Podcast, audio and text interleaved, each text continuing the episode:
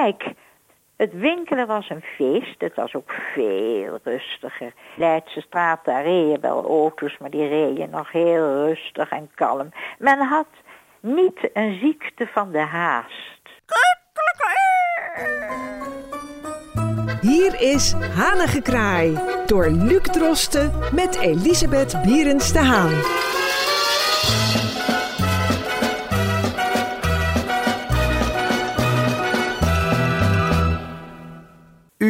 Luistert naar Hanengekraai, de wekelijkse podcast met eh, Elisabeth Bierens de Haan hier op eh, Amsterdam FM in Scheltema Live op de donderdag. Mijn naam is Luc Drosten en vandaag uh, het tweede deel in het tweeluik over winkels van Welleer. Mevrouw Bierens de Haan, u heeft in uw uh, 84 jaar behoorlijk wat winkels zien gaan en zien komen. We gaan het vandaag voor de tweede keer hebben over winkels die u heeft zien gaan. Vorige week de wat kleinere zaken. En deze week uh, gaan we het hebben over de grandeur van de grote warenhuizen. Kunt u mij ja. vertellen wat u met dat thema heeft? Veel. Toen ik voor de eerste keer als stewardess bij de KLM gingen we naar New York. Dat was een belevenis voor mij. Dat vind ik gewoon een belevenis. Die stad is een belevenis. Dus de volgende ochtend belde de purser. We gaan een wandeling maken. En we gaan leuk naar een, een, een of andere ja. show. En dan zie je de mooie warenhuizen in New York. Antiek zie je. Je ziet warenhuizen met piano's en vleugels. Ik keek mijn ogen uit. Ja. Antiekzaken, Hollands-Franse uh, antiek, allemaal in die op Broadway, daar, je zou kunnen zeggen, daar zijn veel winkels gecentreerd. Ook kleine winkels. Um, met een liefde nog voor het klassieke. En dat is ongelooflijk zo'n modern land met de high-tech. En toch enorme uh, hang naar mooie oude dingen. Ja. Dus een oude klok in een Jan de Bouvry setting waar bepaalde dingen worden verkocht. En uit die tijd, ik was 24, begon de belangstelling te ontstaan voor warenhuizen. Dus wanneer ik dan terugkwam in Nederland, in Amsterdam, dan nam ik de fiets en dan ging ik door de stad rijden en dan genoot ik prachtig Hirsch. Mama, wat is dat toch mooi daar. En zo begon de liefde zich te ontwikkelen voor ja. aristocratische, mooie, grote, uh, klassiek ingestelde uh, gebouwen. Ja, en u noemt de naam uh, Heers. Nou, moet ik eerlijk zeggen dat ik daar zelf niet mee bekend ben. Uh, misschien ook omdat ik oorspronkelijk niet uit Amsterdam kom. Maar dat zal voor heel veel mensen gelden van mijn generatie, van jongeren. Dus ik wil u ook vragen, waar was Hiers? Wat is Hiers? Um, en waarom is het zo gemist dat het er niet meer is? Ik zal antwoord op geven. Voor de Tweede Wereldoorlog gingen heel veel Joden uit Duitsland naar Nederland. En Joden staan bekend om muzikaliteit, om enorme goede smaak, ja. mode. Mm -hmm. En die bracht hier de mode uit Duitsland, die kwam naar Nederland. Hirsch was een Joodse familie uit Duitsland gevlucht voor de Tweede Wereldoorlog. Niet wetend wat zich hier in Amsterdam boven hun hoofd hing. Maar ondertussen, de winkel is blijven bestaan, Hirsch. En dan krijg je ook de bijenkorf in Joodse handen. Ik heb er vaak lezingen gegeven, enig. En de directeur Jiddisch, ook met zijn familie uit Duitsland gekomen, Nieuw-Engeland. Um, Vroom en Dreesman was een katholieke familie. Ja. Dus niet alles is Joods. Maar Hirsch was een uitgesproken Joodse familie die hier dit bedrijf heeft opgezet. Aan het Leidseplein, En nu is die familie natuurlijk, die sterft uit. En dan krijg je net als met Vroom en Dreesman, ja wat doen we? Verkopen we het aan een Canadese keten of, of wat doen we? Ja. En dat is de vraagstelling met al die prachtige gebouwen. Ja, en als ik me niet vergis is het het pand waar nu de Apple winkel in zit aan het Leidseplein. Nou ja, kijk, daar heb je het. Ja, nu heb ik mij laten vertellen dat er uh, uh, ook uh, dat je bij Mets in de Leidse straat ja, in, in, bovenin in een koepel ook heel leuk thee kon zitten drinken. Ja, ik vergeet Mets helemaal. Ik heb van mijn moeder, toen begon ik net te vliegen bij de KLM, toen zei ze je krijgt de zolder boven, ga die maar lekker verbouwen. En dan moet daar dat stelletje in, dat was een tuinameublement, ijzer, van die leuke tuinstoeltjes van wit eh, Frans, van die Franse stoeltjes met een leuke tafel. Die heb ik nog steeds, die staat boven.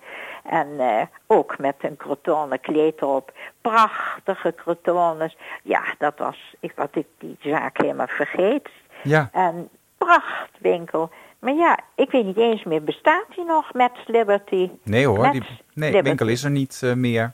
Ach nee zeg, Ja, zo lang ben ik niet meer geweest. nee. En eh, kunt u het gevoel omschrijven van eh, de, de, de belevenis van het op die manier winkelen en het gevoel wat dus heel veel mensen van jongere generaties moeten missen? Dus wat maakt het winkelen in Ja. zo'n warenhuis nou tot een beleving? Nou, je trok er een hele dag vooruit. Dan zei moeder, kom, we gaan naar Liberty. En eh, kom mee, dan gingen we met de tram. Eh, moeder fietste niet. En eh, dat was in die tijd nog niet zo in als nu. En we gingen met de tram met lijn 2. En dan liepen we eh Amsterdams Lyceum onderdoor, daar lijn 2. En met lijn 2 de stad in. Je stapte zo voor Liberty uit.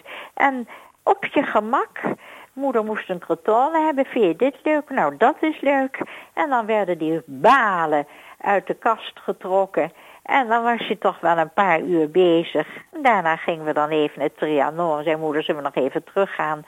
Want ik heb zo'n leuk meetlint gezien. Dat heb ik nog. Eh, ontzettend leuk in een heel leuk doosje. Allemaal heb ik dat bewaard.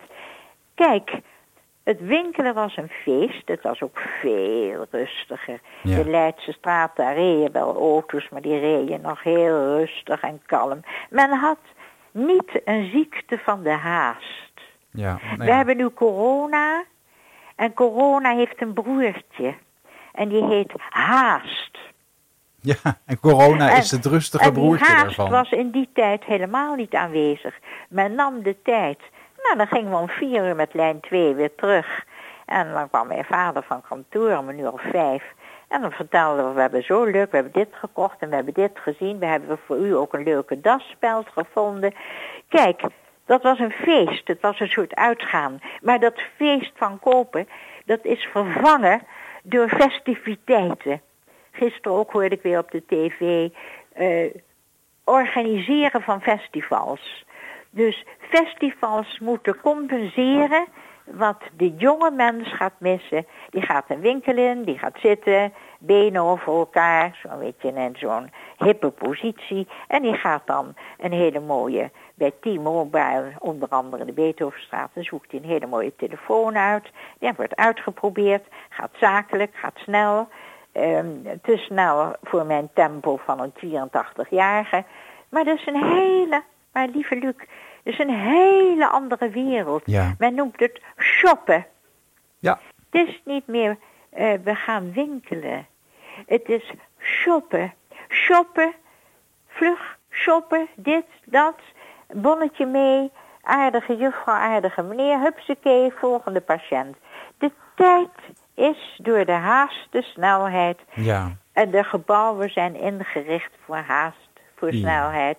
En de rust om daar de tijd voor te nemen, dat kan niet, want mevrouw werkt daar en daar en meneer werkt daar en daar. Dus op tijd moet iedereen weer terug zijn. Eh, De dwangmatigheid van een carouseltempo, ehm, daar zitten we middenin. Dus Ja. de jonge mens zal, hij mist het niet, want hij weet niet wat het is, maar die zal nooit meer meemaken wat ik als jong iemand meemaakte. ja. Luisteraars weten ook dat u een eh, zeer eh, groot liefhebber van klassieke muziek bent. U wilt het ook nog hebben over Broekman en Van Poppel. Broekmans en Van Poppel kwam met het afschuwelijke bericht. Ze hielden ermee op. En dat is een zaak die al zo lang bestaat, misschien over de honderd jaar. En als kleinkind kwam ik daar al met mijn moeder boeken, Chopin, Schumann, Scarlatti uitzoeken. En dan met de boeken onder de arm, geweldig, dat waren kunstschatten. En dan kon het zijn dat naast je opeens eh, Bernard Haitink stond, want die was aan het kijken naar een partituur Tristan en Isolde. Enig. Dan komt mijn vraag. Het concertgebouw was eigenlijk samen met Broekmans en Van Poppel in die zin. Dat er een dirigent Pierre Monteux komt over uit Parijs en die merkt opeens, oh god, ik heb een partituur laten liggen in een hotel. Oh, wat erg. de vierde van Beethoven. Oh jeetje, met die aantekeningen. Gauw naar Broekmans en Van Poppel. Hebt u de partituur? Jazeker, meneer. voilà. En dan kijkt hij en denkt hij, nou ja, ik red het wel. En dan koopt hij die partituur. Maar nu, nu is er geen Broekmans en Van Poppel meer. Was er niemand van het publiek die veel geld betaalt voor kaarten, abonnementen. Dat is eh, toch, eh, moet je daar veel voor over hebben. Dat hebben de mensen ook en dat is bewonderenswaardig. Maar was er nou niemand op het idee gekomen om te zeggen... wij gaan geld apart leggen voor Broekmans en Van Poppel. En dan kan je zeggen, ja, maar die erfpacht die ze moeten betalen elk jaar is zo hoog. Nou, dat brengen wij dan op. Want we kunnen best Broekmans en Van Poppel helpen. We gaan een benefietconcert doen. De Jussen pianisten, de twee jongens, die gaan een heel leuk alternatief concert doen. Dat was nog voor de corona natuurlijk, dit idee van mij. En dan gaan ze op straat een concert geven. Ze enig zet je vleugels op straat. En daar is dan mevrouw Bians de Haan met een hele grote doos waar de mensen geld in doen, eh, symbolisch. Maar het geld wordt gestort op een bepaalde rekening. En zo blijft Broekmans en Van Poppen bestaan. We hebben gewoon Broekmans en Van Poppen laten verzuipen.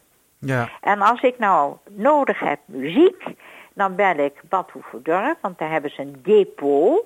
En dan zeg ik, hebt u ook van Fouré deze en deze stukken? Ja, zeker, maar ik moet het eventjes organiseren. Dat duurt even, maar ik stuur het naar u toe. Het zijn keurige mensen. De winkel is verzopen. Ja, En, dat eigenlijk- begrijp ik niet. Maar ben jij het met me eens, Luc? Ik ben het zeker met u eens. En ik vind ook dat ehm, eh, de gespecialiseerde zaken een plaats in Amsterdam moeten eh, hebben of terugkrijgen. En ik vind ook dat de grandeur van de warenhuizen eigenlijk iets is dat eh, een stad als Amsterdam worden. zichzelf niet zou mogen ontzeggen. En dan zou het mij persoonlijk niks verbazen als dit te maken heeft met het feit dat Nederland oorspronkelijk handelsnatie is waar het veel meer om het geld draait. En andere landen, zoals Frankrijk, Italië, et cetera, misschien meer landen zijn waarbij Ja. cultuur prevaleert. Bent u het daarmee Ja. eens? Ja, totaal. Dat zeg je heel goed. Nou ja, dan zitten we wederom op één lijn. Dat is geen We zitten op verrassing. één lijn. Eh, we gaan het alweer afronden, want de tijd vliegt als je het eh, naar je zin hebt. Mevrouw Heel goed, Bierens de Luc. Haan, ik heb weer genoten van al uw kennis eh, over het verleden van Amsterdam. Voor je, je wijze assistentie. En volgende week, dan zijn we er gewoon weer. Dus ik wens u een goede week toe. En volgende week donderdag, dan spreken we elkaar weer. En, en dank je wel. En tot de volgende week. Tot volgende week. Tot volgende week. Wilt u reageren? Mail naar hanigekraai.amsterdammefm.nl en uw bericht komt terecht bij mevrouw Berends de Haan.